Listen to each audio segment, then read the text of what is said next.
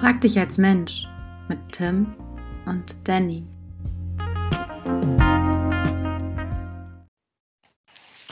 Ja, willkommen zurück zu Frag dich als Mensch. Ist jetzt schon wieder über einen Monat, glaube ich, her, dass wir uns mal gemeldet haben. Heute haben wir wieder ein richtig schönes Thema, was viel vereint, was meinen Alltag ausmacht. Ich freue mich total. Wir haben heute auch einen Gast. Genau, aber vorweg vielleicht, Danny, wie geht's dir denn heute? Oh ja, mir geht's gut. Ich habe auf jeden Fall auch, wie du schon gesagt hast, richtig Bock auf die ganze Folge. So die letzten Wochen und so waren für mich übelst politisch, so was das angeht. So ist ja jetzt kurz vor der Bundestagswahl. Ich glaube, die Folge, weiß nicht, früher schaffe oder auch irgendwie denke, dass es, glaube ich, ganz gut ist, würden wir erst danach hochladen, also nach Sonntag. Das heißt, wir wissen noch gar nicht, wie es ausgehen wird. So. Und ich bin mega gehypt, was das ganze Thema angeht. Das ist bei mir immer so dasselbe, so alle 4 Jahre. Und ja, das ist das gerade, was mich eigentlich so meistens umgibt, neben den eigentlichen hauptsächlichen Sachen, um die ich mich eigentlich kümmern müsste, wie Masterarbeit und Co. Aber ja, ansonsten, wie geht's bei dir? So läuft alles? Ja, mir geht's auch sehr gut. Ich hatte den ganzen August Urlaub und habe gerade noch vorlesungsfreie Zeit. Ich arbeite nur so ein bisschen, habe voll viel Zeit für andere Dinge, das ist total schön und habe gerade ein Konzept für einen Excel-Workshop ausgearbeitet und biete jetzt bald Excel-Workshops an. Das ist voll geil. Ich freue mich total drauf. Genau, und ansonsten bin ich auf jeden Fall auch gerade mega in Bundestagswahlstimmung. Bin total gespannt. Bin sehr froh, dass ich schon vor 2 Wochen oder 3 Wochen gewählt habe, damit ich einfach diese leichte Hin- und Hergerissenheit nicht mehr haben kann, weil das ist jetzt vorbei für mich. Genau, und ja. Ja, kann ich verstehen. Ich bin super hyped für heute.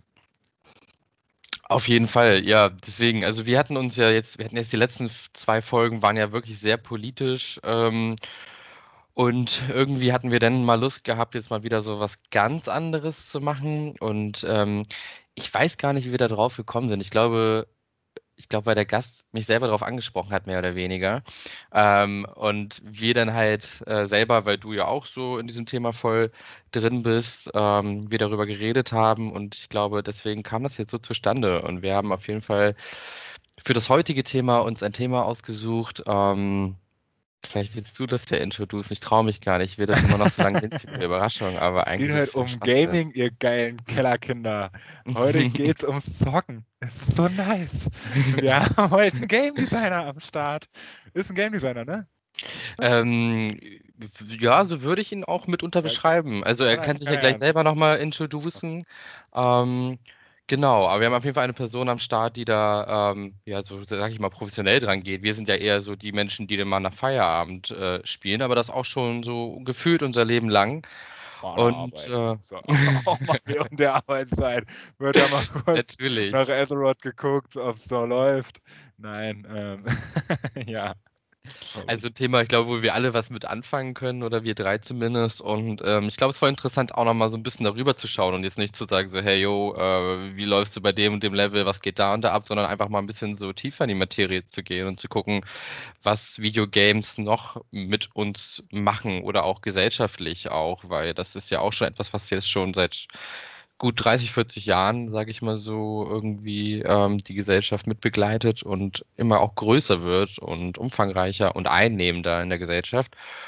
Ja, und deswegen weiß ich gar nicht, ob unser Gast jetzt schon ready ist, weil sehen tue ich noch nicht, aber vielleicht hat er das jetzt schon gehört, wenn er jetzt gerade uns reden hört. Jetzt steigt er auf jeden Fall dazu. Der digitale Vorhang ist geöffnet. Ja, jetzt. Und man hört dich. Hi. Ja, hallo. Na? Hi. Moin, mein Lieber. Willst du dich kurz vorstellen? Ja, gerne doch. Also erstmal danke, dass ich hier sein darf. Ich bin Ozan. Der ein oder andere Hörer wird mich vielleicht kennen durch die Freundschaft mit Danny. Und ja, leider bin ich kein Mediendesigner. Ich habe Medien Wissenschaften studiert, aber ein Schwerpunkt in meinem Studium waren halt eben Games. Und ja, der Danny kennt mich auch schon etwas länger. Der weiß ja, dass ich so ein Videospielenthusiast bin, also ich betreibe das schon, würde ich sagen, hobbymäßig, also jetzt nicht einfach, ich sag mal, freizeitlich zur Unterhaltung, sondern schon als Hobby. Und deswegen bringe ich da, denke ich mal, schon so eine gewisse Expertise mit. Hammer. Ja, ey, auf jeden Fall. Also wirklich, wenn ich einen Menschen in meinem Umfeld fragen müsste, so was Videogames angeht, aber auch Animes, Mangas, wobei ich da, glaube ich, Ozan langsam überholt habe, aber bei Videogames zumindest ist es halt so, dass, also wirklich, da bist du für mich eine Koryphäe, was das angeht. So. Dankeschön. Bin auch etwas enttäuscht, dass ich deine ganzen Videospiel-Collections nicht im Hintergrund sehe oder so. Die hast du wahrscheinlich irgendwo versteckt. Die sind ein bisschen weiter rechts. Ja, weil für die Wand hinten hat es nicht mehr gereicht. Und ja. Ja, bevor wir jetzt gleich zu so unseren Schwerpunkten für heute kommen, was zockst du so? Was machst du am liebsten? Streamst du auch und solche Sachen? Bist du da so deep drin? Hast du auch, also auch wenn du jetzt kein Game Designer direkt bist, aber hast du mal was, also schon mal irgendwie gemoddet oder was sind so deine Erfahrungen? Wo treibst du dich so rum? In welchen Welten? Also zu dem Game Design fangen wir mal direkt damit an. Ich habe ja zu Beginn meines Studiums war ich mir ein bisschen unsicher jetzt, in welche Richtung ich am Ende gehen will, ob ich jetzt eher in den Filmbereich möchte oder schon eher in die Videospielindustrie einen Fuß reinstecken möchte. Da habe ich ja so meine Affinitäten in beiden Bereichen. Und während meines Studiums, das war im 3. Semester, da mussten wir in kleinen Gruppen ein Spiel programmieren. Da gab es im Vorsemester auch noch so einen Begleitkurs, dass man das Spiele entwickeln lernt. Und ja, da hat sich bei mir relativ schnell herauskristallisiert, dass ich nicht in die Videospielindustrie möchte. Bei mir war das auch von Anfang an ja nicht zu 100%, weil ja, ich wollte jetzt nicht unbedingt mein Hobby zum Beruf machen. Man sagt ja immer, ja, mach dein Hobby zum Beruf, dann hast du dein Leben lang Spaß. Aber für mich ist das eher gegenteilig, weil wenn ich mein Hobby zum Beruf machen würde, dann nehme ich mir ja quasi was weg. Mhm. Weil dann wäre ja, wenn ich jetzt die Playsee anmache oder keine Ahnung, irgendwas am PC zocke, dann mache ich das ja nicht mehr zur Freizeit, sondern weil es meine Arbeit ist. Und heißt, ich nehme mir ja selber diese Freude weg, die ich eigentlich dadurch empfinde. Und ja, woher kommt eigentlich dieses große Interesse an Videospielen? Also ich führe das immer auf meinen Bruder zurück, weil als wir kleiner waren, damals in den 90ern, ich durfte nie spielen, sondern immer nur zugucken. Oder auch, wenn wir mal was zusammengespielt haben, durfte ich nie die Spielmodi spielen, die ich spiele. Da habe ich jetzt mit einem Freund von mir letztens drüber gesprochen, weil ich mir vor kurzem eine Nintendo 64 gekauft habe. Einfach aus nostalgischen Gründen und als Wertanlage auch schon fast, oder? Also. Ja, man könnte es also ich habe es mir mit den Originalverpackungen gekauft, hat ein bisschen extra gekostet, aber ich habe es jetzt nicht unbedingt als Wertanlage gesehen, sondern Danny, du kennst mich, ich bin so ein Sammler, ich brauche, wenn, dann alles. Und genau, das Spiel, worüber ich mich mit dem Freund unterhalten habe, war Pokémon Stadium. Oh ja, klar. Ja. Richtig geiles Spiel und da gab es ja auch so Minispiele. Neben den normalen Showkämpfen und so. Und ich fand die Minispiele immer mega geil. Und immer, wenn wir bei irgendwelchen Bekannten waren, die das hatten, ich wollte immer diese Minispiele spielen und wir haben das nie gespielt. So, und ich denke mal, durch meinen Bruder ist halt eben diese Leidenschaft entstanden, weil je älter man wurde, umso... Ich meine, ich habe mir zu meinem 18. dann eine PS3 selber gekauft. Und das war dann halt so der Punkt, denn niemand kann mir jetzt vorschreiben, was ich spielen darf, was ich nicht spielen darf. Und... ja, ich war davor auch schon sehr interessiert an Videospielen, also mein Bruder hat mich da auch entsprechend rangeführt, aber ich denke mal so richtig Fahrt hat es eben dadurch aufgenommen, dass ich eben nicht spielen durfte, sondern immer nur zuschauen. Und jetzt kann man ja aktiv selber spielen und keiner sagt ja, ey, jetzt bin ich aber dran, sondern einfach, wenn ich jetzt bis morgens um 5 spielen will, dann hält mich keiner auf. Das Schöne sei am Erwachsenwerden, ne? Ja, das ist das Schöne. Und was sind so deine Favorite-Genres oder sogar Favorite-Spiele? Also mein Favorite-Genre, würde ich sagen, sind schon so Rollenspiele. Einfach, weil ich dieses Progress mag, also unabhängig davon, ob man sich jetzt seine eigene Figur erstellen kann oder ob man jetzt eine Figur vorgegeben bekommt. Mir geht es einfach um diesen Level-Progress, dass man halt aufleveln kann, dass man sich durch die Ausrüstung, die man anlegt, verbessern kann und dass man, wenn man dann im Endlevel ist, die besten Sachen sich holen kann. Und das ist etwas, was mich schon sehr interessiert. Also da finde ich Begeisterung drin, aber ich bin jemand, der schon alles, also ich spiele alles, also heutzutage, also mittlerweile nicht mehr so viel wie früher. Aber jetzt, wo ich mit Danny zum Beispiel auch Abi gemacht habe, du konntest mir irgendein Spiel nennen. Du konntest dir sicher sein, dass ich es zumindest angespielt habe.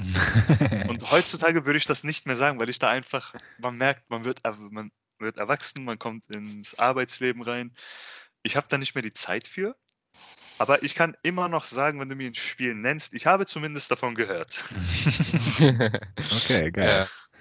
Ja, interessant so. Ich habe auch, also finde ich eigentlich auch einen ganz interessanten Einstieg. Mal so ganz kurz können wir ja bei allem mal rumfragen, wie war das bei dir, Tim? Also wann bist du das erste Mal mit Videospielen so in Berührung gekommen? So. Ich glaube, ich habe mit 6 oder 7 oder sowas, also echt recht früh als Kind von meiner Schwester ein Game Boy so als Geburtstagsgeschenk, glaube ich, habe ich den ersten Game Boy, diesen grauen klumpigen, bekommen.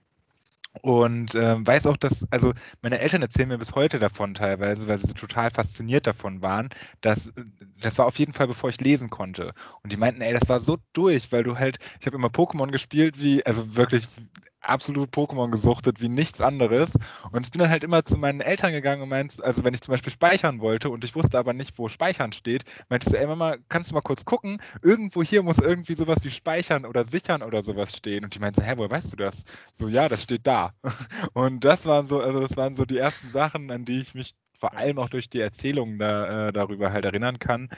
Und ja, da ging das weiter, dass irgendwie, wie auch immer das entstanden ist, mit 7 oder 8 Jahren an so GTA 2 auf dem Computer hattest und Age of Empires und sowas und Anno und wie es alles hieß.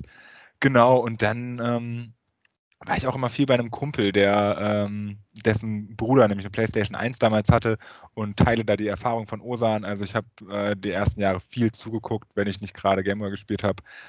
Und ja, irgendwann so mit dem ersten Rechner ging das dann los. So. Also dann gab es eine ganz lange Gothic 2-Zeit und also gerade so Rollenspiele, ich bin ganz bei dir. Also alles, was so am besten Open World und ich möchte am Ende halt der Heftigste da drin sein. Ich möchte da jeden One-Hitten und wehe, irgendjemand zieht mir auch nur ein HP, so ungefähr. Ich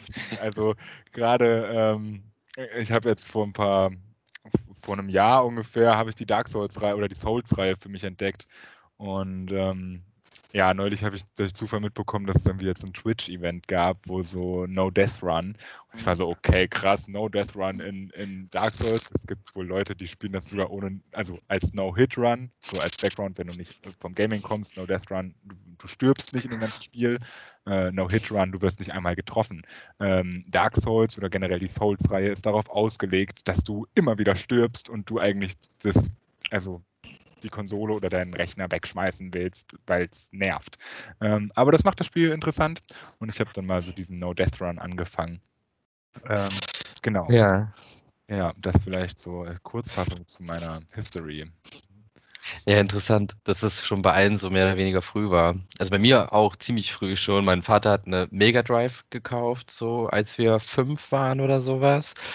Und dann habe ich ganz viel Sonic gespielt. Ich habe dadurch zum Beispiel Michael Jackson das erste Mal in meinem Leben kennengelernt, weil wir dieses Moonwalker-Spiel hatten zu diesem Film, der damals rauskam. Und ich kam gar nicht drauf klar.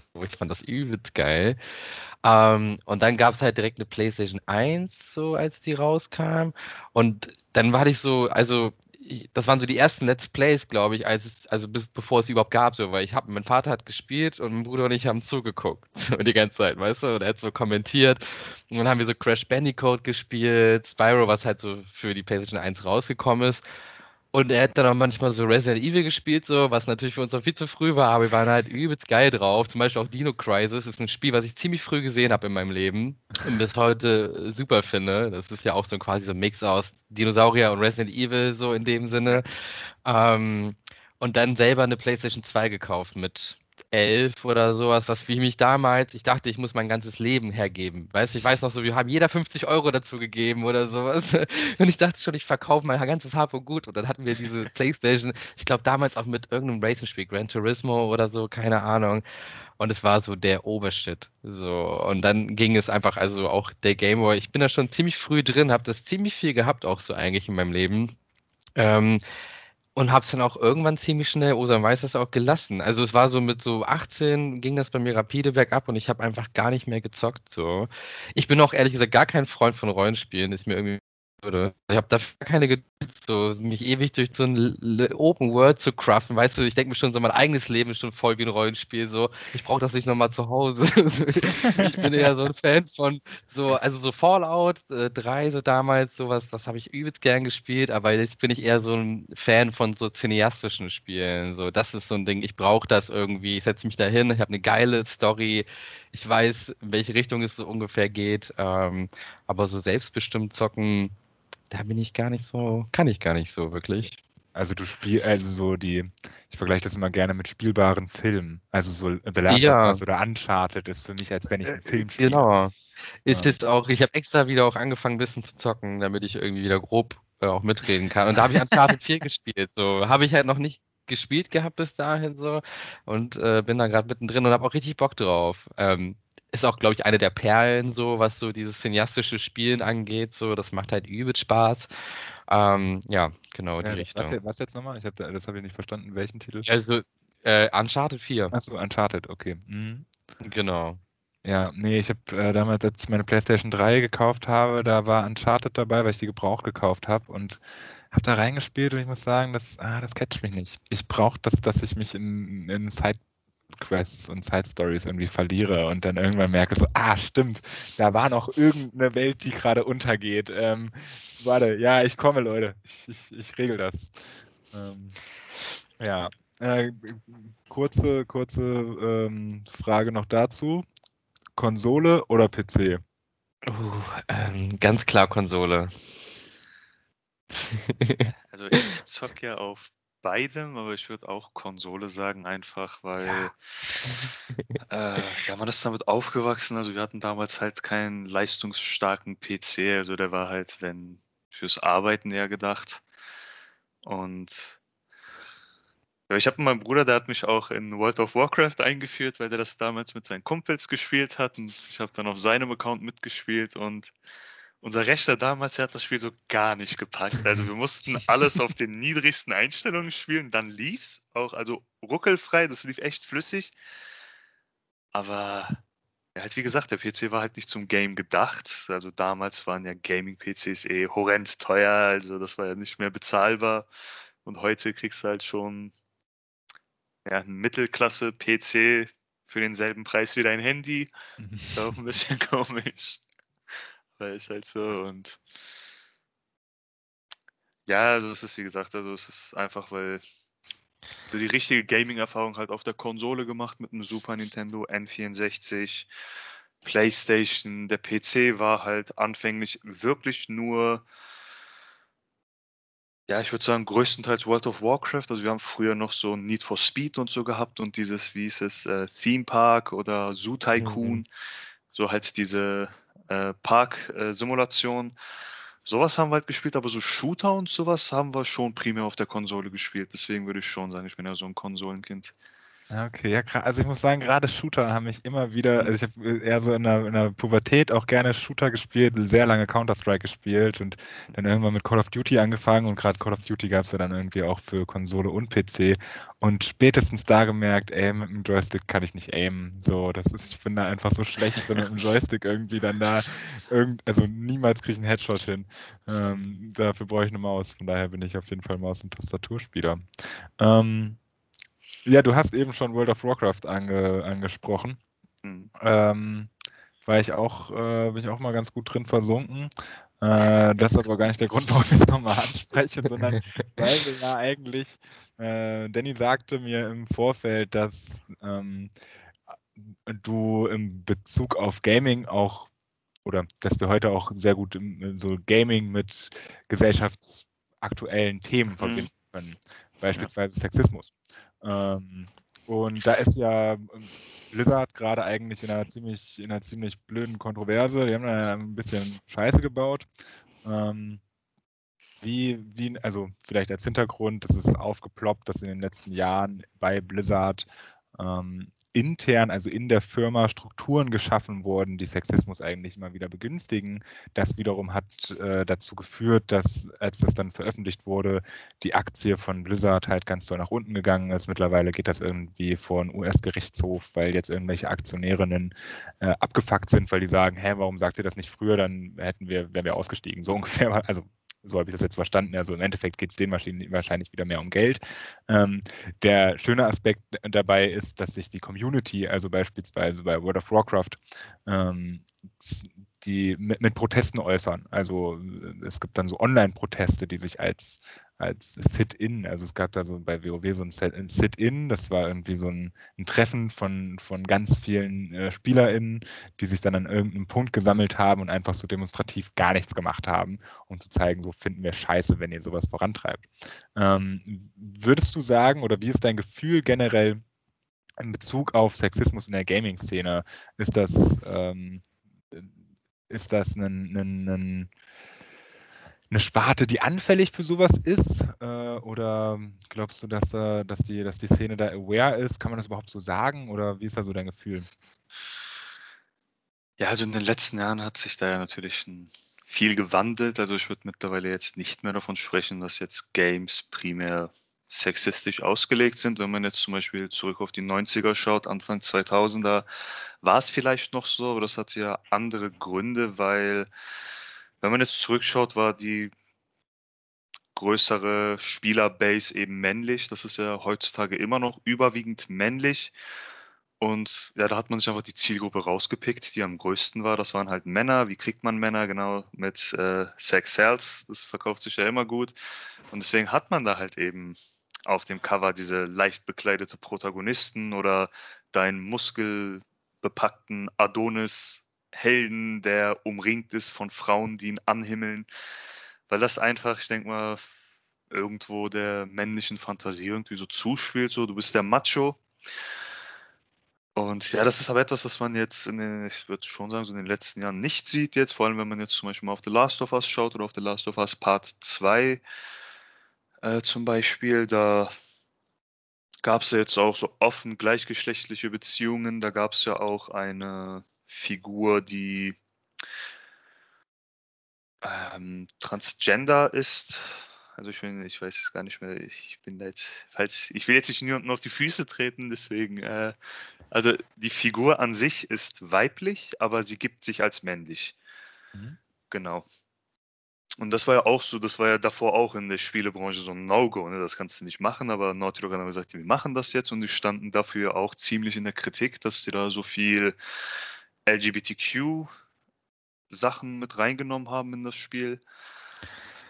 Und ja, genau, also wie gesagt, also wenn man jetzt so auf die letzten Jahre schaut, würde ich da jetzt nicht so unbedingt von Sexismus sprechen. Das war in den Anfängen vielleicht so, aber jetzt mittlerweile würde ich da jetzt nicht sagen, dass das so ist. Bei Blizzard war das eben, ja, da ist jetzt wieder die Sache, man sagt ja, trennt das Werk vom Künstler, also natürlich in World of Warcraft hat man da auch gewisse Sachen, die Sexismus eben fördern. Da gibt es nicht umsonst die sogenannten Slut-Mocks. Heißt, was sind das? In World of Warcraft kann man ja mittlerweile seine Ausrüstung transmogrifizieren, heißt das im Spiel. Heißt einfach, dass du das Aussehen eines Gegenstands A auf deine angelegte Ausrüstung B projizieren kannst. Heißt, du kannst Fashion Designer spielen und dich aussehen lassen, so wie du willst und musst nicht mit dieser random Ausrüstung und nichts passt farblich oder vom Aussehen her zueinander. Also du kannst alles schön anpassen und diese Slutmocks sind halt, das geht halt eben meistens nur bei weiblichen Charakteren, weil du die eben sehr knapp bekleiden kannst, dass sie zum Beispiel bauchfrei sind oder bei, es gibt ja verschiedene Rüstungsklassen, die leichteste, also das, was Zauberer zum Beispiel tragen, ist, oder Magier heißen sie im Spiel, sind Stoffrüstungen und da gibt es zum Beispiel auch, dass du dir so Schuhe anziehen kannst und die sehen dann halt aus wie so Strapsen. So. Oder du kannst dir halt diese einteiligen Badeanzüge sind, da sieht man ja auch sehr viel Beine und so, oder dass du einfach so einen Ausschnitt hast und sowas. Und das Ding ist, die Sachen so für sich sind ja nicht so, ich sag mal, slutty, ich setze mal in Klammern, aber die Kombination macht es halt eben aus. Dann siehst du halt eben aus wie so die nette Dame vom Rotlichtmilieu. Und dann gibt es da halt auch so Bilder in der Spielwelt, wo jetzt zum Beispiel auch Frauen mit einem relativ großen Dekolleté zu sehen sind. Und wenn wir bei dieser Sexismusdebatte sind, da regen sich jetzt viele Spieler drüber auf, weil ja, Blizzard will ja diesem Sexismus etwas entgegenwirken. Und was sie jetzt im Spiel gemacht haben, ist jetzt unter anderem, dass sie Bilder von Frauen, die irgendwie leicht bekleidet sind oder wo man viel Ausschnitt sieht, zu überarbeiten. In einigen Fällen, das hat keiner verstanden, haben sie diese Bilder durch Obstschalen ersetzt. Okay. Stimmt, ist das nicht auch auf den chinesischen WoW-Servern oder so? Der chinesische WoW-Client der unterscheidet sich in vielerlei Hinsicht zu der restlichen Welt, einfach wegen den Regulationen, die es in China gibt. Also man darf da zum Beispiel nicht zu viel Groteskes zeigen, also so Knochen oder sowas. Es gibt ja die Rasse der Untoten und die haben halt so offene Körperstellen. Das ist zum Beispiel am Ellenbogen, der liegt eigentlich frei, also man sieht da eigentlich die Knochen. Oder das beim Wirbel, dass die Wirbelknochen so rausschauen und sowas. Und das ist etwas, was es im chinesischen Client nicht gibt. Also du siehst da keinerlei Knochen, das sind immer noch Untote, das Model ist gleich, aber du siehst da jetzt dieses Groteske nicht mehr. Mhm. Und ja, das ist halt, wie gesagt, das hat jetzt nichts mit dieser Sexismusdebatte oder sonst was zu tun. Das sind einfach diese strengen Regulationen, die es in diesem Land gibt, die Blizzard eben versucht einzuhalten. Deswegen haben sie einen anderen Spielclient als wir jetzt in Deutschland oder Europa zum Beispiel. Mhm. Aber das ist ja irgendwie auch interessant, weil, ich glaube, das sind jetzt voll viele Dinge, die da jetzt so angesprochen wurden, aber wenn man mal so überlegt, was ich festgestellt habe, ich habe da nämlich auch nochmal jetzt mit dem besonderen Auge drauf geguckt und wie gesagt, jetzt bei dem Beispiel, was ich vorhin gesagt habe mit Uncharted so, was jetzt für mich kein Spiel ist, was durch krassen Sexismus an sich irgendwie hervorkommt, so, aber du hast halt so diese typisch maskuline, starke Person, so, die so ein bisschen Indiana Jones-mäßig da durch die Ruinen trümpelt und sich irgendwie um Kopf und Kragen schießt. Hast eine schöne Frau an der Seite, so, die ein bisschen mehr so Sidekick ist, ne, als jetzt wirklich so natürlich da den Hauptteil macht. Und da ist es natürlich auch immer ein Auge des Betrachtenden, so wie du das halt natürlich siehst. Ne? So könntest du sagen, ja, nee, das ist jetzt eine ganz normale Story, er ist halt der Hauptprotagonist. So Leute, die da vielleicht viel sensibler ist, könnten schon wieder sagen, ja gut, hier wird jetzt so ein starkes Mannbild gezeigt von einem Typen, der sich mit der Knarre durch die Welt schießt und irgendwie Frauen und irgendwelche Schätze rettet und findet, so, ne? Und auf der anderen Seite finde ich aber auch wieder krass, wenn man dann wieder auch so die Gegenwirkung macht, weil irgendwie finde ich ja grundsätzlich so, wenn sich Menschen, ob jetzt unabhängig vom Geschlecht, gleich bekleiden wollen, dann dürfen sie das ja grundsätzlich erstmal tun. So, ne, das ist ja diese typische Debatte, so nur weil eine weiblich gelesene Person sich irgendwie freizügig kleidet, heißt ja nicht gleich, dass sie dadurch eine Einladung verschickt an ihre anderen männlichen Personen, hier, ich bin frei verfügbar oder guck mich an und gaff mich an, so, ne. Ich merke schon so, dass es das schon gibt bei vielen Videospielen, dass die Frauen dann irgendwie schon krasse Proportionen haben, so auch meistens immer sehr Klischee von der Figur her, so mäßig 90, 60, 90 und dementsprechend da schon so vielleicht für die einen oder anderen irgendwelche Fantasien raus entstehen. Aber finde ich auch wieder schwierig, wenn man dann versucht, dem entgegenzuwirken, indem man das alles aus einem Spiel verbannt und wieder sagt, nee, jetzt kleiden wir uns alle noch wie die Mönche und so. Und, am Ende darf man gar nichts mehr sehen. Und das bildet ja auch irgendwie nicht, sage ich mal, eine Realität ab, so richtig. Ja, ne? Ja, ich musste vor allem eben auch, wie du sagst, ne, es ist ja vielleicht nicht grundsätzlich das Problem, dass es diese Models gibt, dass man eben Ausrüstung anhaben kann, die, weiß ich nicht, aussehen wie ein Body so oder wie Strapsen, kann ja auch irgendwie funny sein, würde mich irgendwie auch interessieren, gibt es das auch für die männlichen Charaktere? Also kann ich mir zum Beispiel auch so eine kleine Speedo anziehen und da irgendwie, ne, einfach, keine Ahnung, so ein WoW-Taure in so einem Speedo, fände ich halt auch irgendwie lustig. Ich finde es ziemlich krass, dass es das gibt und frage mich, wie kriegen wir es anders raus? Ich kann mich daran erinnern, als ich damals noch WoW, also gerade bei WoW Classic, das war eigentlich mal so das, was ich gespielt habe, da kenne ich das noch, dass es dann so Leute gab, die sich irgendwie auf dem Hauptplatz in irgendeiner Stadt halt bis auf das komplette Equipment ausgezogen haben, sodass sie sozusagen in Unterwäsche da standen mit ihrem Charakter und nach Gold gefragt haben. Dann standen da halt so halbnackte Untote, die dann irgendwie getanzt haben und dich dann immer angechattet haben, so, hey, hast du ein bisschen Gold für mich? Und das war natürlich irgendwie lustig. Andererseits ist das natürlich was in meinen Augen auf jeden Fall das Potenzial hat, sexistische Verhaltensweisen zu befeuern und als normal anzusehen. Dazu weiß ich nicht, also abgesehen davon, dass es halt irgendwie extra Equipment gibt, was so vom Aussehen her dann in die Richtung geht, ist es in vielen Spielen, habe ich das Gefühl, schon so, dass, keine Ahnung, du kriegst ein richtig geiles Rüstungsteil. So, du freust dich enorm, dass du so ein fetten neuen Brustharnisch hast und siehst ihn so in deinem Inventar. Und wenn du einen männlichen Charakter hast, dann siehst du auch plötzlich aus wie Hulk, Alter. Hast so eine richtig geile neue Rüstung. Und wenn du einen weiblichen Charakter hast, dann ist die Hälfte davon plötzlich wieder weg. Du siehst auf jeden Fall noch Haut und Brust ist definitiv betont. Und du denkst dir so, hä? Okay, also mein weiblicher Charakter muss auf jeden Fall weiterhin noch irgendwie dem weiblichen Schönheitsideal gerade entsprechen. Das ist dann irgendwie ein bisschen weird. Genau.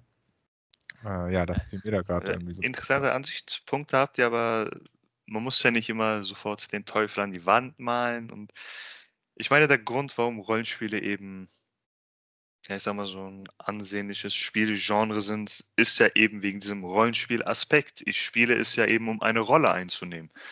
Und wenn meine Rolle ist, dass ich mich halt eben halbnackt durch die Wälder von Schlag mich tot schlagen will, dann soll mir als Spielenden ja eben diese Möglichkeit eröffnet werden und nicht von den Entwicklern gesagt werden, ja, nee, wir möchten das nicht, weil wegen dem einen oder anderen Grund. Und da fällt mir jetzt ein Zitat vom Asmongold ein, für die Asmongold nicht kennen, das ist so der größte World of Warcraft Streamer auf Twitch, also das ist so, wenn man an World of Warcraft denkt, denkt man eigentlich automatisch immer an Asmongold, weil das so quasi, wie gesagt, der größte Streamer ist von dem Spiel. Und der hat da letztens jetzt auch zu dieser Zensur von Blizzard in World of Warcraft auch ein Statement abgegeben, weil er es lächerlich findet, was die machen, einfach nur, weil das Spiel ja nicht für das Unternehmen spricht. Man sollte aktuelle politische Situationen zum Beispiel nicht auf das Spiel projizieren. Ja, Blizzard hat gerade einen Sexismus-Skandal am Laufen, aber das Spiel ja nicht. So, und die Spieler, die stört es ja jetzt nicht, wenn die da in diese eine Festung von diesen Bösewichten gehen und dann sind da halt Bilder von so halbnackten Frauen. So, ich meine, da ist jetzt keiner hingegangen und hat sich deswegen echauffiert. Und ja, hier, das ist wieder, weil Blizzard sexistisch ist. Ich meine, die Leute machen sich, wie gesagt, darüber lustig, weil Blizzard das eben zensiert. Einfach aus dem Grund, weil die sich denken, okay, ihr habt gerade intern so harte Probleme, habt ihr gerade keine anderen Sorgen, als sowas jetzt wegzumachen, so, keine Ahnung, habt ihr keine anderen Sorgen?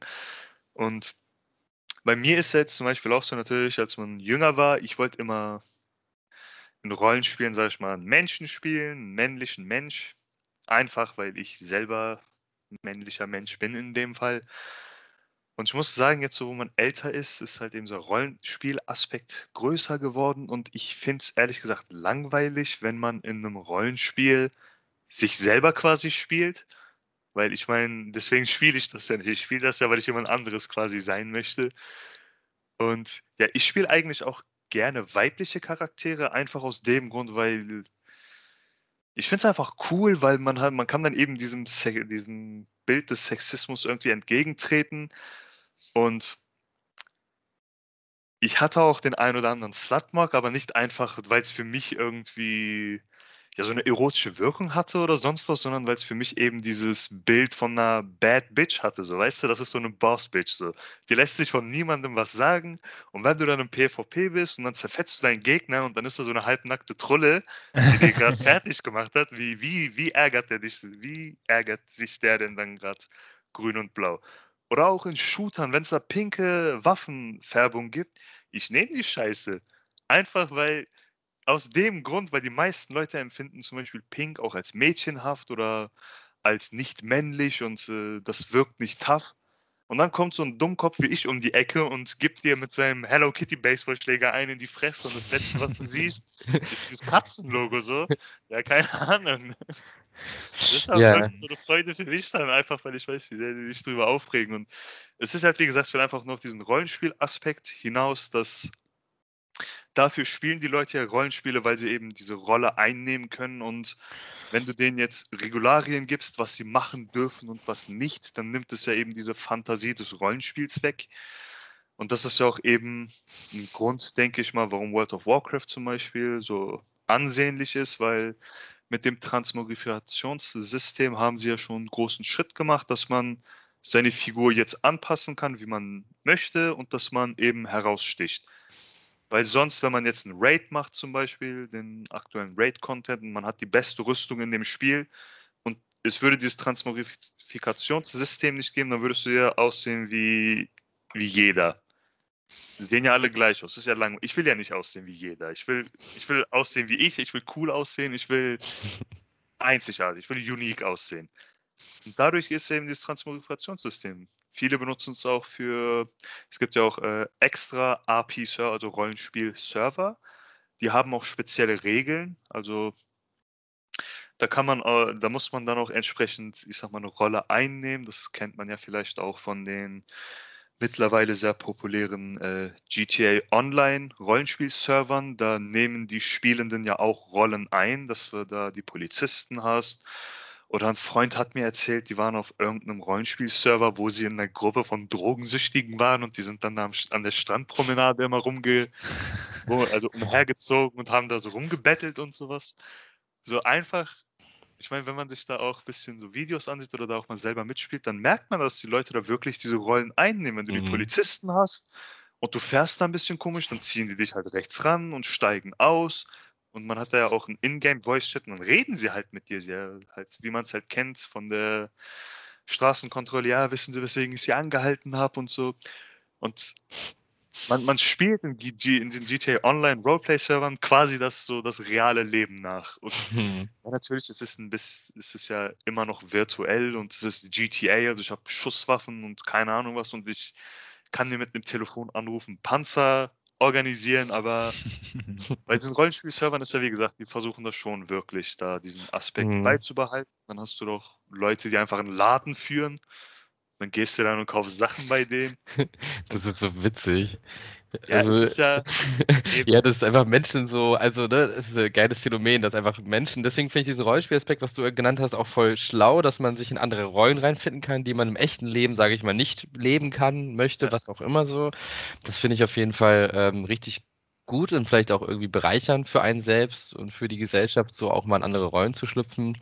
Interessant wird es ja dann wieder, glaube ich, aber, und da, vielleicht muss man da Rollenspiele rausnehmen, weil sie so sehr freigestaltet sind oder beziehungsweise andersweise freigestaltet sind, wieder bei Spielen, die das doch sehr vorgeben, ne? Also wo du nicht viel Entscheidungsfreiheit hast, wer du bist, wer du sein kannst, wo du in diese Rolle gesteckt wirst, wie in den überkrassen männlichen Protagonisten oder in die sexy Frau, keine Ahnung, die reihenweise Männer verführt irgendwie, um ans Ziel zu kommen.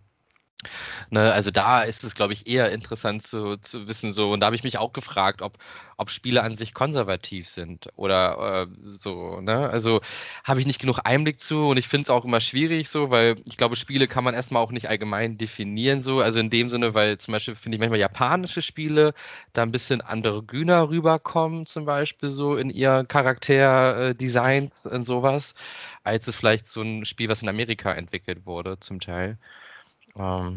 Weiß ich nicht, was da wieder...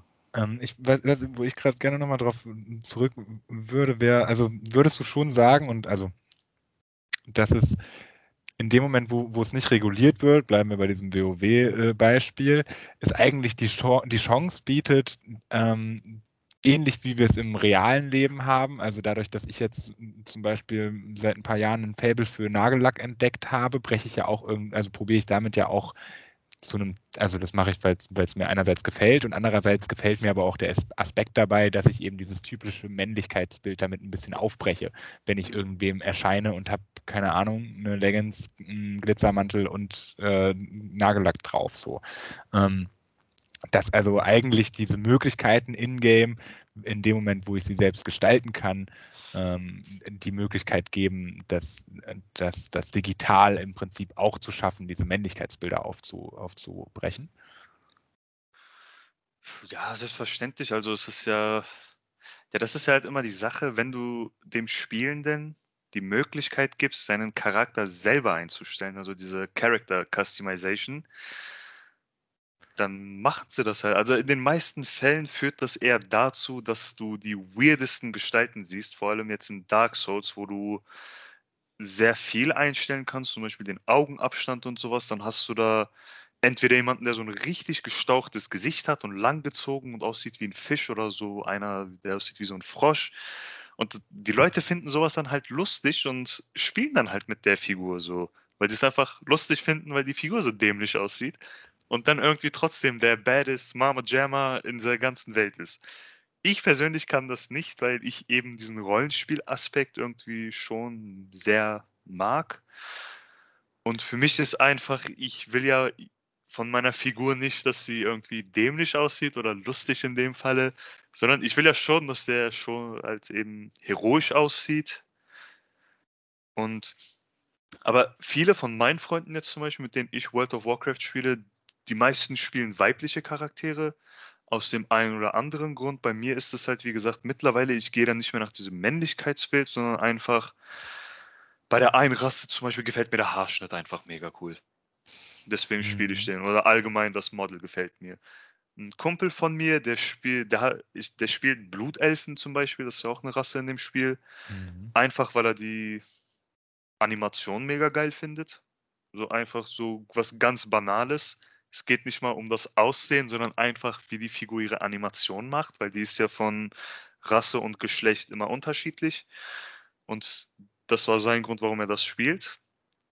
Und er findet, also mein Kumpel halt, der von gerade eben, der spielt allgemein weibliche Charaktere, weil er da halt allgemein das Model cooler findet und dass die Rüstung besser anliegt und halt eben, wie gesagt, die Animationen sehen viel cooler aus bei weiblichen Charakteren als bei männlichen.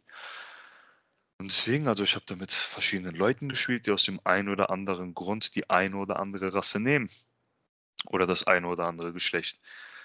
Und ich würde schon sagen, dass du in so Rollenspielen, wo du dem Spielenden eben diese Freiheit gibst, seine Spielfigur nach seinen eigenen Vorstellungen zu konzipieren, eben ja dieses Gesellschaftsbild eben brichst, weil, wie gesagt, wenn ich das Gesellschaftsbild im Rollenspiel beibehalten würde, dann würde ich ja eine männliche Figur machen und sie halt eben ja, dem Gesellschaftsbild, dem starken Mann entsprechend konzipieren, aber das mache ich ja halt nicht, weil eben das Spiel gibt mir die Freiheit, ich darf mich frei entfalten, also lasse ich meiner Fantasie freien Lauf und mache dann eine Figur, von der ich der Meinung bin, dass sie zu mir als Menschen einfach passt oder zu meiner Vorstellung, zu meiner, wie man es auch auslegen will. Ja, also wie gesagt, ich glaube so bei Rollenspielen, das verstehe ich auf jeden Fall, das Prinzip so, dass du da frei wählen kannst, wer du sein möchtest. Aber wie gesagt, so wenn ich jetzt mal weg von diesem Rollenspiel gehe, so, dann überleg doch mal so, welche Rollen oder welche Spiele gibt es so, wo halt weibliche Personen die Hauptfigur spielen oder sind in diesem Spiel. Ja. Fallen mir ganz, ganz wenige ein. Tomb Raider, Lara Croft so als Klassiker so auf jeden Fall. Ja. Und dann wird schon dürr. Natürlich gibt es das vereinzelt, aber ich würde schon sagen, dass ein ganz großer Teil spielst du meistens eigentlich männliche Charaktere, oder? Ja, das ist ja, was ich anfangs angemerkt hatte, dass eben ja die Zielgruppe, die am größten ist, eben männlich ist und das war ja vor allem halt in den 90ern, Anfang 2000er eben So, weswegen auch dieser Sexismus, sage ich mal, ein bisschen in den Charaktermodellen ein bisschen auch gefördert wurde, dass man halt eben die leicht bekleidete Frau hat. Ja, man hat jetzt zum Beispiel auch Lara Croft als Vorzeigemodel, aber das war ja in der Zeit ja schon irgendwo, um der männlichen Vorstellung zu entsprechen, weil sie hatte zwar ihre Cargohosen an, aber das Oberteil war ja schon Crop-Top-mäßig. Oder auch, da habe ich auch in den späteren Teil, dass man die im Bardo-Anzug hat, der irgendwie viel zu eng anliegt, und dann hat sie halt eben dieses klischeehafte 90-60-90 mit solchen Hupen. Und genau, also jetzt, wie gesagt, in den letzten Jahren, ich würde schon sagen, dass so mit den 2010er Jahren eben dieser Wandel kam, dass man jetzt auch einfach gemerkt hat, okay, es gibt auch viele Spielerinnen, und dass man da halt eben dann auch versucht, da diese Zielgruppe ein bisschen für sich zu gewinnen. Und dann hat man auch gemerkt, dass eben die heutige Spielergesellschaft, nenne ich sie jetzt mal, eben nicht mehr auf diese Sexualisierte steht, sondern einfach wirklich coole Charaktere wollen. Das hat man ja zum Beispiel in dem Tomb Raider Remake gesehen. Da gab es dann ja auch eine jüngere Lara Croft, aber die da dann ja auch wie eine Abenteurerin aus. Ja, natürlich einen Tanktop an, aber das war ja auch basierend an dem Ort, an dem sie war. Man ist halt in den Tropen unterwegs, und da will ich halt nicht mit einem Pulli rumrennen. Da will man ja eben kühle Kleidung, sage ich jetzt mal, anhaben. Oder jetzt auch, das kam ja für die PS4 raus, der zweite Teil kam jetzt auch kürzlich raus, Horizon Zero Dawn. Mhm. Da hat man ja auch eine starke weibliche Figur.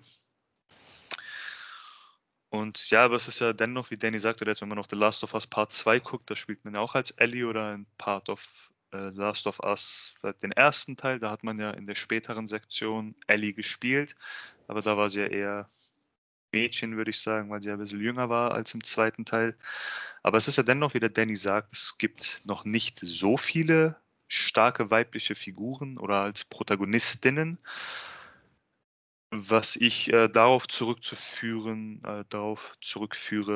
was ich anfangs gesagt habe, dass halt die anfängliche Gamer-Gesellschaft eben sehr männlich geprägt war und man halt eben diesen Vorstellungen entsprechen wollte, und jetzt halt eben dieser Wandel kommt. Man merkt es ja jetzt auch, jetzt zum Beispiel im Assassin's Creed Odyssey hat es ja angefangen, das haben sie ja auch dann so fortgeführt, dass du dir aussuchen kannst, ob deine Hauptfigur männlich oder weiblich ist. Mhm. Kannst du dir aussuchen. Das ist ja bei Far Cry dann auch so gewesen, und mittlerweile bieten halt eben viele Spiele diese Option, dass du sagen kannst, okay, das ändert ja nichts an der Story an sich, sondern du sagst dann einfach, okay, ich möchte als männliche Figur spielen oder ich möchte als weibliche Figur spielen. Und ich denke, dass wir da auch in den nächsten Jahren mehr oder vermehrt jetzt auch weibliche Protagonistinnen sehen. Weil jetzt, ja, es ist ja jetzt auch aktuell zu sehen, da kam jetzt auch China, heißt das, oder Kena, wie man es aussprechen möchte, da spielt man ja auch eine weibliche Figur, und das sind ja auch jetzt beide, ich glaube, vorletzte Woche gab es ja das PlayStation-Event, wo sie eben neue Spiele, neue IPs vorgestellt haben, da gab es ja auch einige Spiele, wo man eine weibliche Hauptfigur gespielt hat. Und daran merkt man halt eben, dass auch die Spieleindustrie diesen Wandel eben durchzieht. Der passiert halt eben nicht so schnell, aber man merkt, dass er da ist. Ja, interessant. Also, sorry.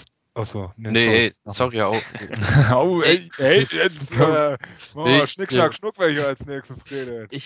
Kannst du mir gleich sagen, ich hätte es nur gesagt, ist ja interessant, so dass du einfach diesen Wandel, den man gesellschaftlich generell gerade erlebt, dass der sich auch dort wieder abbildet. Ne? Also, dass quasi auch alle gesellschaftlichen Prinzipien, Normen irgendwie in der Videospielwelt auch wieder zu finden sind, aber sich anscheinend auch wandeln, finde ich irgendwie voll interessant, weil für mich eigentlich Videospiele immer so sehr modernes Phänomen sind, in Anführungsstrichen, so, die gibt es jetzt ja theoretisch auch schon seit über 40 Jahren, aber es ja trotzdem noch etwas ist, was, sage ich mal, gesellschaftlich noch gar nicht so krass etabliert ist.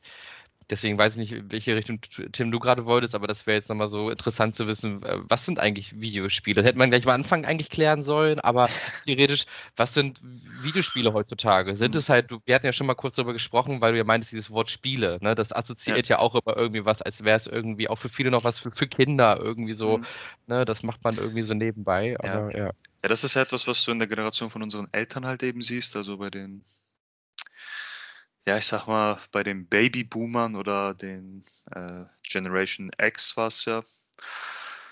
Bei Generation X nicht mehr so sehr, aber schon so bei den Babyboomern würde ich das schon sagen, dass sie halt eben dieses Spielen, wie du gesagt hast, als Spielen tun Kinder assoziieren. Und das ist auch etwas, was ich von meinen Eltern eben auch so erfahren habe.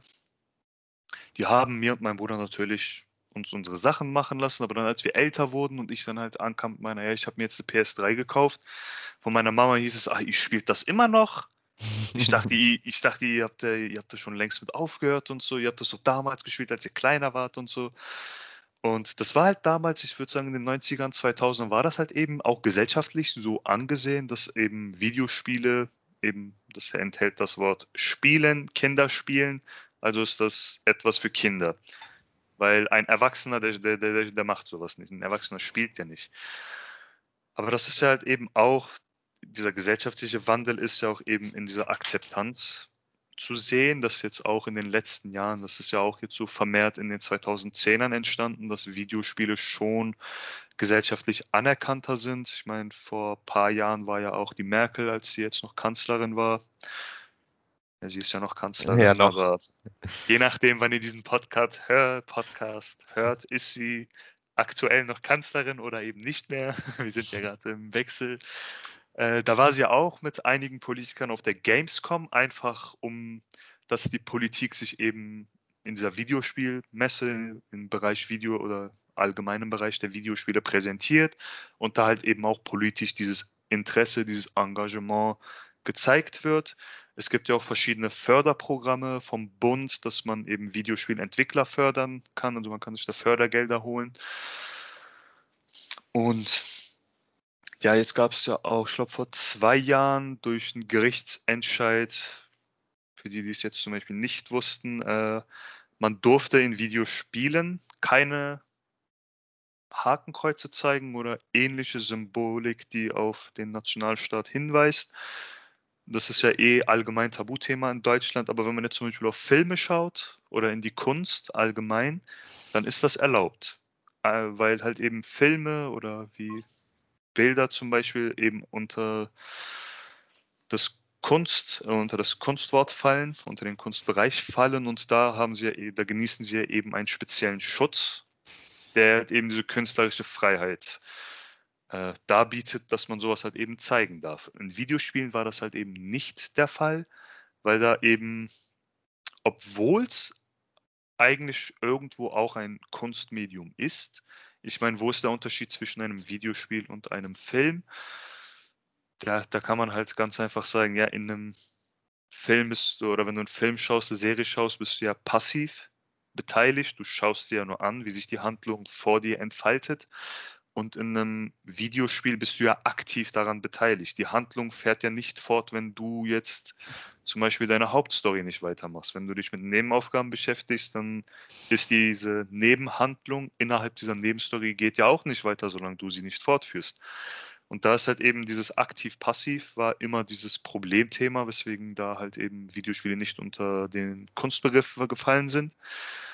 Aber dieser Entscheid vor ein paar Jahren hat es halt eben ein bisschen gelockert, dass Videospieler Hakenkreuz zeigen dürfen, unter der Prämisse eben, dass es dass es einen Bildungsauftrag, sage ich mal, verfolgt, dass man damit halt eben was zeigen will, dass man da eben das in einen historischen Kontext setzt und damit entsprechend zeigen kann. Weil jetzt zum Beispiel in einem Call of Duty oder Medal of Honor oder Wolfenstein wirst du in den nächsten Jahren immer noch keine Swastika sehen, einfach aus dem Grund, weil es darum geht, quasi, wir gehen jetzt mal nach Berlin und knallen ein paar Nazis ab. Das ist ja nicht Sinn dieser Regelung, deswegen ist sowas immer noch unterbunden. Aber wenn es jetzt zum Beispiel um die Aufarbeitung geht durch ein Videospiel zur damaligen Zeit, dann ist das komplett erlaubt. Als Beispiel würde mir da zum Beispiel This War of Mine einfallen. Das ist jetzt kein Zweite Weltkriegsspiel, es ist allgemein ein Kriegsspiel, aber eben aus der Sicht von Zivilisten. Also man spielt da eine Gruppe Zivilisten und muss dann irgendwie in dieser Kriegssituation klarkommen. Also man kann jetzt nicht einfach vor die Tür gehen und ich gehe jetzt mal hier 2 Meter die Straße runter zum Supermarkt und hole mal ein bisschen was zu essen. Da hat man dann halt auch eben die Gefahr, dass jetzt bei dem einen Häuserblock zum Beispiel, da ist ein Heckenschütze, da kannst du jetzt nicht hingehen, weil wenn du hingehst und der hast halt eine Kugel im Kopf. Braucht man das nicht wirklich. Und in so einem Kontext zum Beispiel könnte man das ja auch mit Swastika zeigen, wenn man das jetzt ins Zweite Weltkriegs-Setting Deutschlands steckt. Mhm.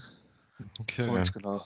Also für mich persönlich ist, ich finde es immer noch schade, dass Videospiele gesellschaftlich immer noch nicht voll anerkannt sind, weil sonst hätte man diese Debatten wie Killerspiele zum Beispiel nicht. Allein dieser Begriff ist ja lächerlich in mehrerlei Hinsicht. Einfach weil, ja, Killerspiele macht halt keinen Sinn, weil es sind eigentlich Action-Shooter oder Shooter ist ja das Genre, First-Person-Shooter. Ja, man schießt da auf andere, die andere Figur stirbt dadurch, aber man spielt das ja nicht des Mordes willen in Klammern gesetzt. Weil wenn ich ein Call of Duty spiele oder halt irgendeinen anderen Multiplayer-Shooter, da geht es mir ja nicht darum, ja, hey, ich renne jetzt rum und baller jetzt einfach mal 50 Leute tot und dann geile ich mich darauf auf. Da geht es ja halt eben um den sportlichen Aspekt, weil wo ist jetzt der Unterschied, wenn ich jetzt im Fußball 3 Tore schieße oder ich halt in einem Videospiel, wo ich dann halt eben 3 Leute ja, erschießen muss. Gut, da ist jetzt eben der Kritikpunkt, dass man dafür Punkte bekommt, aber es ist ja trotzdem, dieser Punktewert, den du am Ende hast, der zeigt ja auch irgendwo deinen spielerischen Wert wieder. Und das hast du ja in anderen Sportspielen auch.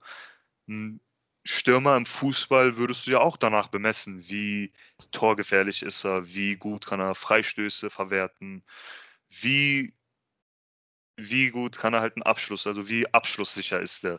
Danach würdest du den ja auch werten. Und das sind ja auch eben Statistiken, die du auf einen Shooter projizieren kannst. Da hast du halt eben nicht ähnliche Sachen, aber da hast du auch sowas wie eine Kill-Death-Ratio. Wie viele Leute kannst du erschießen, bevor du selber drauf gehst? Dann hast du ja einen gewissen Wert. Dieser Wert zeigt ja auch irgendwo dein Können wieder, weil wenn du halt eine höhere Kill-Death-Ratio hast, dann hast du halt eben besseren Skill oder bessere Fähigkeiten in diesem Spiel, der dir einen Vorteil gegenüber anderen Spielern verschafft. Das ist jetzt natürlich ein kontroverses Thema, es ist auch eben ein schwieriges Thema, das wir jetzt in der Kürze dieses Podcasts nicht debattieren können, aber ja, deswegen wollen wir jetzt auch den Rahmen nicht damit sprengen. Voll, aber vielleicht kurz dazu, also ich finde diesen E-Sports-Charakter, den du dabei angesprochen hast, super interessant, weil wenn ich daran, also ich habe auch gerade früher viele Shooter gespielt, generell echt schon genug Zeit vorm Bildschirm verbracht und würde aber ganz klar behaupten, dass das definitiv Vorteile mit sich gebracht hat. Also dass ich auf jeden Fall dadurch auch persönliche Skills erlangt habe, die ich auf anderen Wegen vielleicht nicht oder schwieriger erlangt hätte. Also nehmen wir zum Beispiel jetzt mal diesen Shooter-Charakter. Wir spielen im Best Case spielen wir das in einem Team, das ich vielleicht auch kenne, was aus meinen Freunden besteht oder einem Clan, mit dem ich irgendwie länger was mache. Das gleiche gilt ja auch für sowas wie World of Warcraft oder sowas. Also ich arbeite in einer Gemeinschaft zusammen, nehme dabei eine bestimmte Rolle ein und kann zum Beispiel, keine Ahnung, einerseits meine Teamfähigkeit stärken, ich kann irgendwie ein taktisches Denken dabei entwickeln, auch generell, wie man Aufgaben bewältigt in bestimmten Spielen. Also all das prägt ja irgendwie mein Denkverhalten und ich hatte nie das Gefühl, dass mich Shooter auf eine Art und Weise aggressiv gemacht haben, dass ich jemanden in-game erschossen habe oder getötet habe, auf welche Art und Weise auch immer, jetzt im echten Leben plötzlich, wenn es mir mal schlecht ging oder einen schwachen Moment hatte, plötzlich in Betracht gezogen hätte, das im Real Life nachzuahmen. So, niemals. Von daher finde ich es vermessen, das als einzigen Grund zu nennen, dass man es als Killerspiel ansieht oder dass Menschen potenziell jetzt, also angenommen, da gibt es einen Schüler oder eine Schülerin, die jetzt einen Amoklauf gemacht hat, zu sagen, ja, er hat ja auch Counter-Strike gespielt wie nichts anderes, so, ist halt dumm, so, da haben auf jeden Fall andere Dinge zugeführt und Leute, die sowas sagen, haben halt noch nie gezockt, so, und weißt du, ja, das war ja auch in den 2010ern eben diese Debatte, da gab es ja immer da gab es halt zwei große, oder was heißt zwei große, als ob es hier so viele geben würde in Deutschland, da gab es halt eben diese zwei Amokläufe und dann wurde ja auch wieder Counter-Strike als als der Problemherd angesehen und diese ganzen anderen Faktoren, dass die halt gemobbt wurden, Außenseiter waren, ist alles unerheblich, man hat einfach nur diesen Feind gefunden, der Videospiele, und weil ja die damalige Gesellschaft, die waren ja halt alle älter und sind nicht damit aufgewachsen und die verstehen das nicht, wie du gesagt hast, die spielen keine Videospiele und denen kann man ja erzählen, was man will. So. Ja, das war Counter-Strike, weil man erschießt da Leute und das ist gewaltverherrlichend und deswegen ist das passiert. Mhm. Die glauben dir das halt, ne? Wenn die Medien das sagen, dann ist das halt eine scheiß Medienerstattung.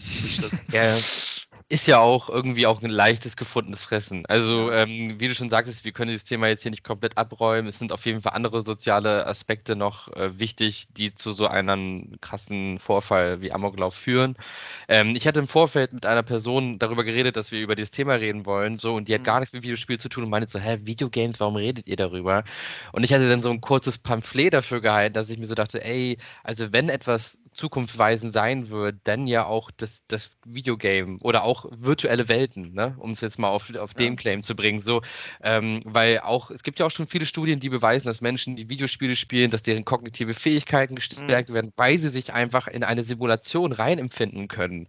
Ne? Du als Mensch fühlst ja auch irgendwie, wenn du verlierst, wenn du irgendwas nicht schaffst, wenn du aber wiederum was schaffst und auch, wie gesagt, das irgendwie in deinem Kopf zu vereinbaren, die virtuelle Welt zu erfassen, ist ja das, worauf wir ja wieso quasi hinschlittern, wenn man jetzt so an VR denkt, ne? Und all diese Dinge, die wahrscheinlich in der Zukunft nicht weniger werden, sondern eher allumfassend, um halt auch irgendwie unsere Welt besser zu verstehen. Und da sind ja die Menschen, die damit schon früh in Berührung kommen, natürlich viel besser vorbereitet auf diese neue Welt, sage ich jetzt mal, als Menschen, die sich da vorher ganz klar verschließen. Deswegen fand ich das eigentlich so, ist es halt ein total wichtiges Thema. Wir sind halt so als Nation jetzt im Vergleich zum Beispiel wie Japan oder so, ne, wo das halt so, oder auch China, wo das so krass etabliert ist, so schon im Mainstream, davon sind wir noch entfernt. Aber ich glaube auch schon, wenn wir uns diesem Wandel nicht schließen, so, dann wird das natürlich auch einer der großen Dinger werden in der Zukunft, ne? Ich würde dir nur in einem Punkt widersprechen, und zwar, dass du Deutschland so als nischig quasi, sag ich mal, abgestempelt hast im Vergleich zu Japan und dem asiatischen Raum. Also als Videospielentwickler, wenn du dein Spiel nicht in Deutschland veröffentlichst, hast du eigentlich mies den Verlust. Machst du eigentlich mies Verlust, einfach weil europaweit Deutschland schon, was Videospiele jetzt angeht, am stärksten ist. Also wir haben hier sehr viele Videospielkonsumenten im Vergleich zu anderen Ländern, weil wenn du jetzt, ja natürlich hast du noch Großbritannien, aber da hast du halt eben das Ding, dass die meisten westlichen Spiele eben aus den USA zum Beispiel kommen oder halt eben für den englischsprachigen Raum gemacht werden, was ja eh der Großteil der Welt spricht. Aber wenn du in Europa, wie gesagt, ein Spiel veröffentlichst, dann musst du es eigentlich auch in Deutschland veröffentlichen, weil das hier ein extrem großer Geldherd ist. Und wenn wir schon bei Geld sind, das ist auch etwas, was den Leuten gar nicht bewusst ist, vor allem denjenigen, die damit gar keine Berührungspunkte haben, wie deine Bekannte, dein Kontakt da, mit der du gesprochen hast. Die Leute verstehen nicht oder wollen es irgendwo auch nicht begreifen, dass die Videospielbranche mittlerweile, oder was heißt mittlerweile, das ist schon seit ein paar Jahren so, größer ist als die Film- und Musikindustrie zusammen. Okay. Die machen mehr Geld als beide Industrien zusammen. Und wenn man jetzt sowas denkt wie Hollywood, die ganzen Marvel-Filme oder Schlag mich tot, die ganzen Alben, die jedes Jahr rauskommen, diese beiden Industrien machen jährlich weniger Umsatz, und nicht ein bisschen, die machen deutlich weniger Umsatz als die Videospielindustrie. Krass. Das war in den 90ern, Anfang 2000er vielleicht anders, aber mittlerweile scheffeln die in der Videospielindustrie so viel Cash. Deswegen ist halt eben diese Branche das größte Unterhaltungsmedium. Also Filme und Musik kommt dagegen nicht an. Ja. Wäre geil, wenn so ein Game-Designer so gefeiert würde wie so ein Brad Pitt. Ja, ich meine, man sieht es ja jetzt auch mittlerweile, dass du jetzt in größeren Videospielproduktionen auch Hollywood-Schauspieler hast. Jetzt zuletzt in Death Stranding fällt mir jetzt spontan, da ist der Mads Mikkelsen. Und das wurde ja auch unter anderem auch von Guillermo del Toro. Der war ja mit am Storyboard beteiligt mit Hideo Kojima und. Stimmt, war das in Cyberpunk nicht auch Keanu Reeves? Zum Beispiel. Ja, genau, das habe ich jetzt komplett vergessen. Genau, da ist der Keanu Reeves noch. Und das ist ja jetzt auch, was du halt auch in vielen Videospielen hast. Und dann hast du auch zum Beispiel auch Gastsprecher zum Beispiel. Also das habe ich dem Danny dann auch mal gesagt, der wusste das auch nicht. In Kingdom Hearts 2 zum Beispiel, da gibt es die Figur Diz und die wird im Original, also im Englischen, von Christopher Lee gesprochen. Mhm. Christopher Lee, für die es nicht wissen, der hat Saruman in der Herr der Ringe Trilogie gespielt und eben Count Dooku in Star Wars. Mhm. Und der war halt die Stimme für den, für die Figur. So. Okay. Da fällt mir gerade die Stimme von Batras ein, der auch den habe ich jetzt in Stronghold Crusader wieder entdeckt. Batras, krasser Magier in Gothic. Okay. Ja, also ich merke, wir könnten hier echt noch ewig darüber reden. Mir fallen auch die ganze Zeit noch weitere Themen ein. Ja, wir haben nur an der Oberfläche gekratzt. Man kann da gerne ein Part 2 machen. Voll, ich wollte gerade sagen, das hat auf jeden Fall Part 2 Potenzial. Vielleicht nochmal mit 1, 2 Fokus. Fokus ist das hatten wir schon mal. Fokus ist der Plural von Fokus auch, glaube ich, ne? Egal. Ich muss jetzt auf jeden Fall in einer Minute in ein anderes Meeting. Ihr könnt aber auch gerne ein Business-Team. Es ist auch Ich fühle mich, als wenn ich Aktien verkaufen würde. Dabei verkauft er nur seinen Körper. Aber. Okay. Boah. Hey, 20 € sind 20 €. Nee, ey, alles gut. Also wenn du gehen musst, dann geh natürlich. Ich habe gerade überlegt, ob wir jetzt noch die Fundgruppe machen. Ich weiß gar nicht, ob du da... Ozan, hast du irgendwas? Wollen wir das dann machen? Oder wollen wir einfach jetzt hier Cut machen? Mir ist es egal. Ja, mach das doch mal ruhig. Ich auf jeden Fall einmal hier rausnehmen. Und Ozan, vielen Dank, ey, das hat richtig Spaß gemacht und lass uns auf jeden Fall mal zusehen, dass wir ein Part 2 machen. Und wenn wir jetzt nicht aufnehmen, dann mal irgendwie so beim Bierchen oder so. Ich habe auf jeden Fall Bock, mit denen nochmal weiter zu quatschen. Gerne doch. Okay, dann habt einen wunderschönen Abend. Bis bald. Schön. Ebenso. Ja, nice. Hau rein. Ciao. Hoffe, ich beende jetzt das. Ja, nice. Ja, krass. Auf jeden. Das sind echt voll viele geile Themenbereiche, so, die man da eigentlich verabdeckt. Und das finde ich halt interessant so bei Videogames, dass man vielleicht im ersten Moment denkt, wenn man damit nichts zu tun hat, okay, jetzt reden die hier über Spiele und irgendwie nerden sich hier gegenseitig ab. Aber am Ende merkt man eigentlich voll, da gibt es eigentlich noch voll viele Bereiche des gesellschaftlichen Lebens, die sich da widerspiegeln, die da irgendwie auch aufkommen. Also lass uns das auf jeden Fall nochmal machen, dass wir da nochmal einen zweiten Teil irgendwie mal in die Wege leiten. Jetzt mehr als genug Themen, du. Auf jeden. Nee, finde ich halt mega interessant so. Und was jetzt ja auch nochmal so interessant war, ganz kurz nochmal so als Einschnitt, so vor ein paar Tagen wurde veröffentlicht, dass in China beschlossen wurde, so, und da geht das ja politisch alles sehr von der Partei oben aus, so, da gibt es ja nicht so viel Demokratie, Meinungsfreiheit, dass unmännliche Inhalte oder Charaktere in Spielen verboten werden sollen. Ich weiß nicht, ob du das auch gelesen hast, das passt ja auch nochmal so sehr gut zu der Debatte. Ja, auf jeden Fall. Weiß ich nicht, die irgendwie das Gefühl hatten, dass ihre Gesellschaft oder die Menschen, die das halt spielen, die Jugendlichen irgendwie mit falschen Rollenbildern irgendwie großgezogen werden. Irgendwie merkt man daran auch anscheinend, dass Videospiele doch ein großes Potenzial haben oder Einfluss nehmen auf bestimmte gesellschaftliche Schichten und dass die Politik das wohl auch irgendwie wahrnimmt zum gewissen Teil. Fand ich nochmal irgendwie ganz interessant so und irgendwie auch total crazy, dass sich da Politik auf einmal einschaltet, ne? So. Ja, also das habe ich nicht gelesen, ich habe da was anderes gelesen. Ich dachte, du wolltest darauf hinaus, China hat ja eine Verordnung bekannt gegeben, dass Kinder bis zu einem bestimmten Alter, ich habe jetzt vergessen, wie alt, nur noch eine bestimmte Anzahl an Stunden spielen dürfen. Das wird auch durch den Staat überwacht. Man muss dann, die haben ja alle ihre Personalausweise, sage ich jetzt mal. Und man muss sich damit halt anmelden über diese Spieleplattform. Und wenn da halt, ich glaube 13 Jahre war es, genau. Wenn du, also bis 13 Jahren hast du halt diese Zeitlimitierung drin. Am Wochenende darfst du, also ich glaube in der Woche darfst du gar nicht spielen, dass du dich da voll auf die Schule konzentrierst. Und am Wochenende darfst du dann pro Tag, ich glaube, 1 Stunde maximal spielen. Mhm. Ja, wer sich nicht an diese Regularien hält und irgendwie schummelt, der kriegt halt Strafen. Will man ja auch nicht in dieser Gesellschaft, also in der chinesischen Gesellschaft. Und ja, also die Politik hat es ja schon ein paar Mal eingemischt. Also zuletzt war es ja auch jetzt, wenn wir in Europa jetzt bleiben, war es ja wegen den Lootboxen, dass das ja eigentlich Glücksspiel ist.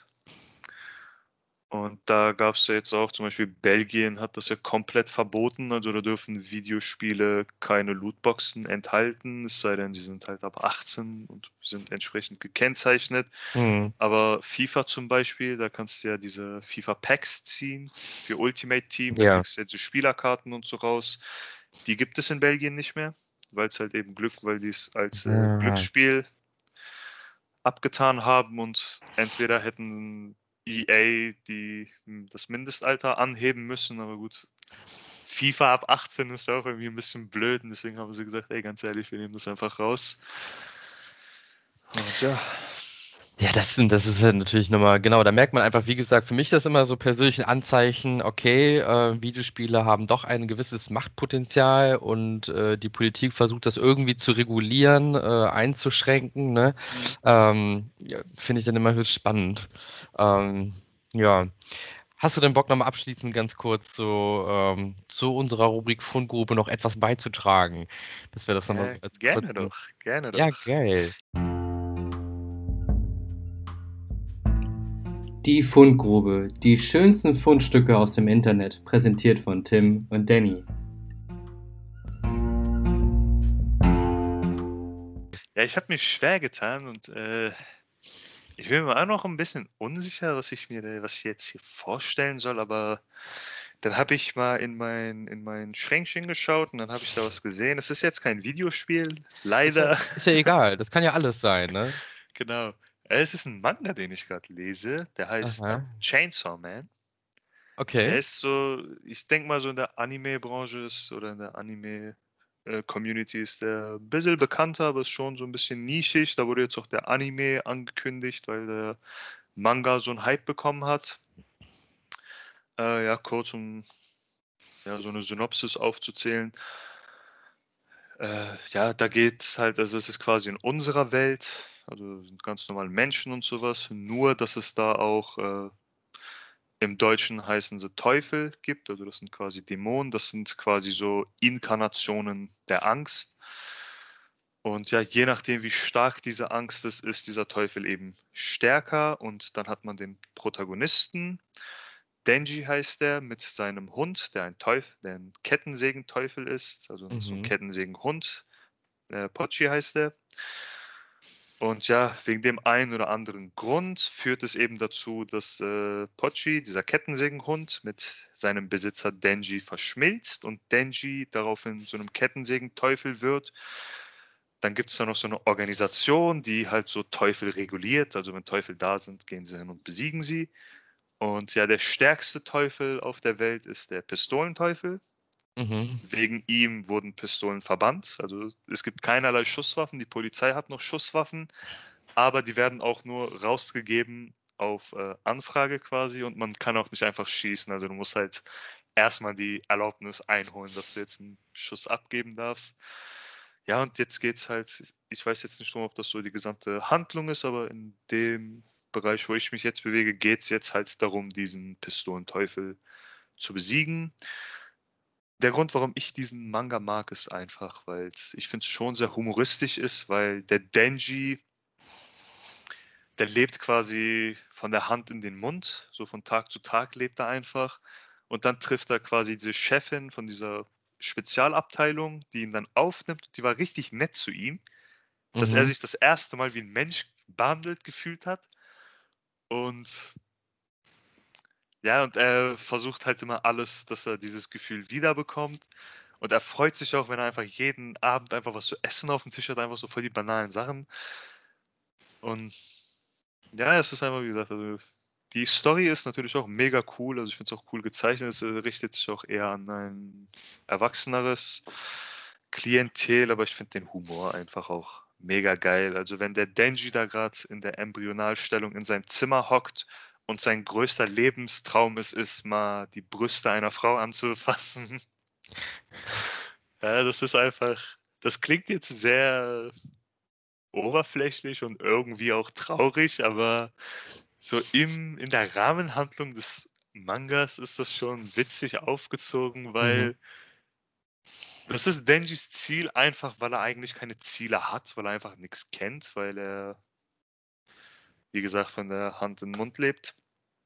Und dann war halt so eine Frau richtig nett zu ihm und dann hat er sich überlegt, was er eigentlich will. Und dann war für ihn einfach, okay, ich will mal Brüste anfassen, so, keine Ahnung. Mir fällt sonst nichts anderes ein, was ich machen will. Und, ja. Also das ist so ein Manga, den kann ich mal jedem ans Herzen legen. Ja, geil. Ja, klingt ganz geil. Ich glaube, der hat es mir auch schon mal genannt. Ich bin ja gerade noch am Dr. Stone lesen. Das ist gerade das, wo ich so mit bei bin. Das ist auch ziemlich fett. Ja. Was ich noch so empfehlen könnte, vielleicht jetzt auch gerade passend wieder für die kalte Jahreszeit, ist ein YouTube-Kanal. Der nennt sich die Filmanalyse.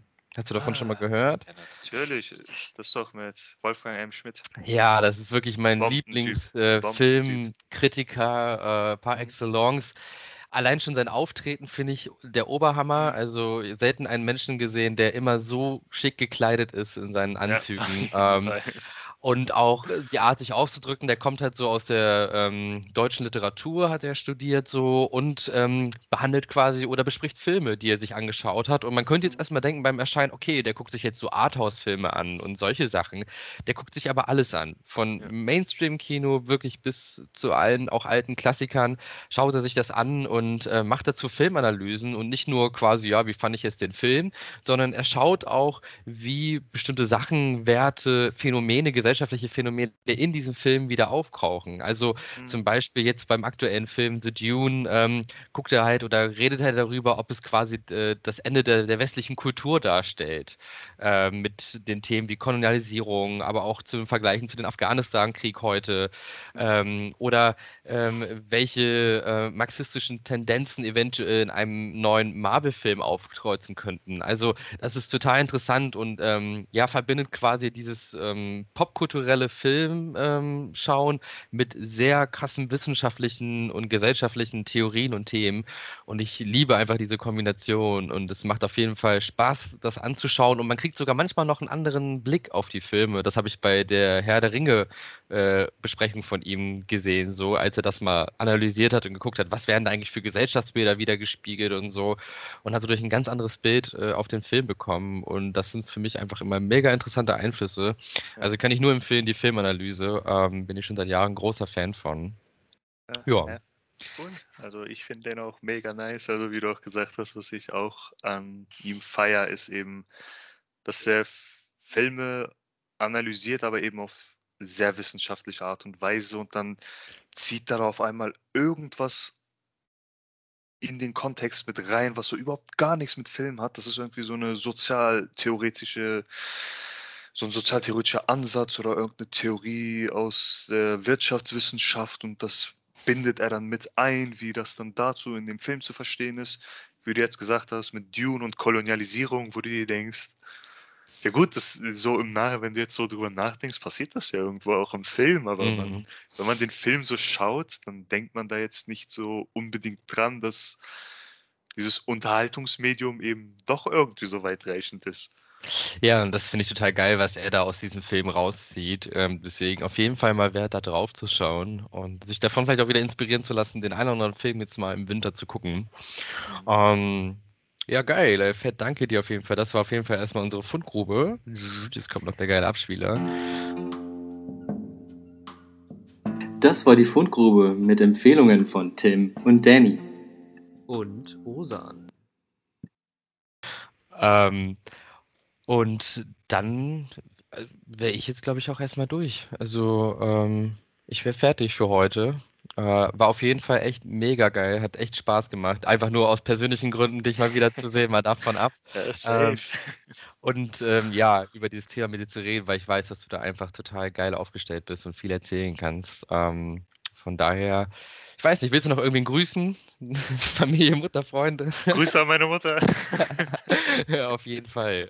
Ja, und dann Kamil, der hört ja bestimmt hoffentlich immer jedes Mal zu. Bubi darf ich hier an dieser Stelle natürlich auch nicht vergessen. Ja. Und ich weiß nicht, ob er zuhört. Vielleicht, wenn er den Titel sieht, unser Lieblings-Wettbürobesitzer Florian Scheiwiko Scheibe. Ja, da liebe Grüße nach Lissabon auf jeden Fall. Ja, auf jeden. Ey, dann würde ich sagen, macht's gut, passt auf euch auf, kommt gut in den Herbst, Winter rein und dann würde ich sagen, bis zum nächsten Mal. Küsschen aus Nüsschen.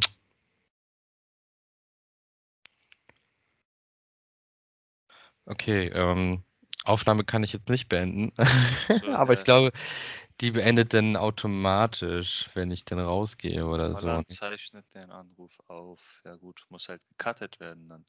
Aber da unten links kann man beenden, aber gut, ich denke, das ist dann den Call beenden. Unten links? Nee, das ist eigentlich Aufnahme beenden, hier in der Mitte ist Call beenden. Oh. Ich weiß nicht.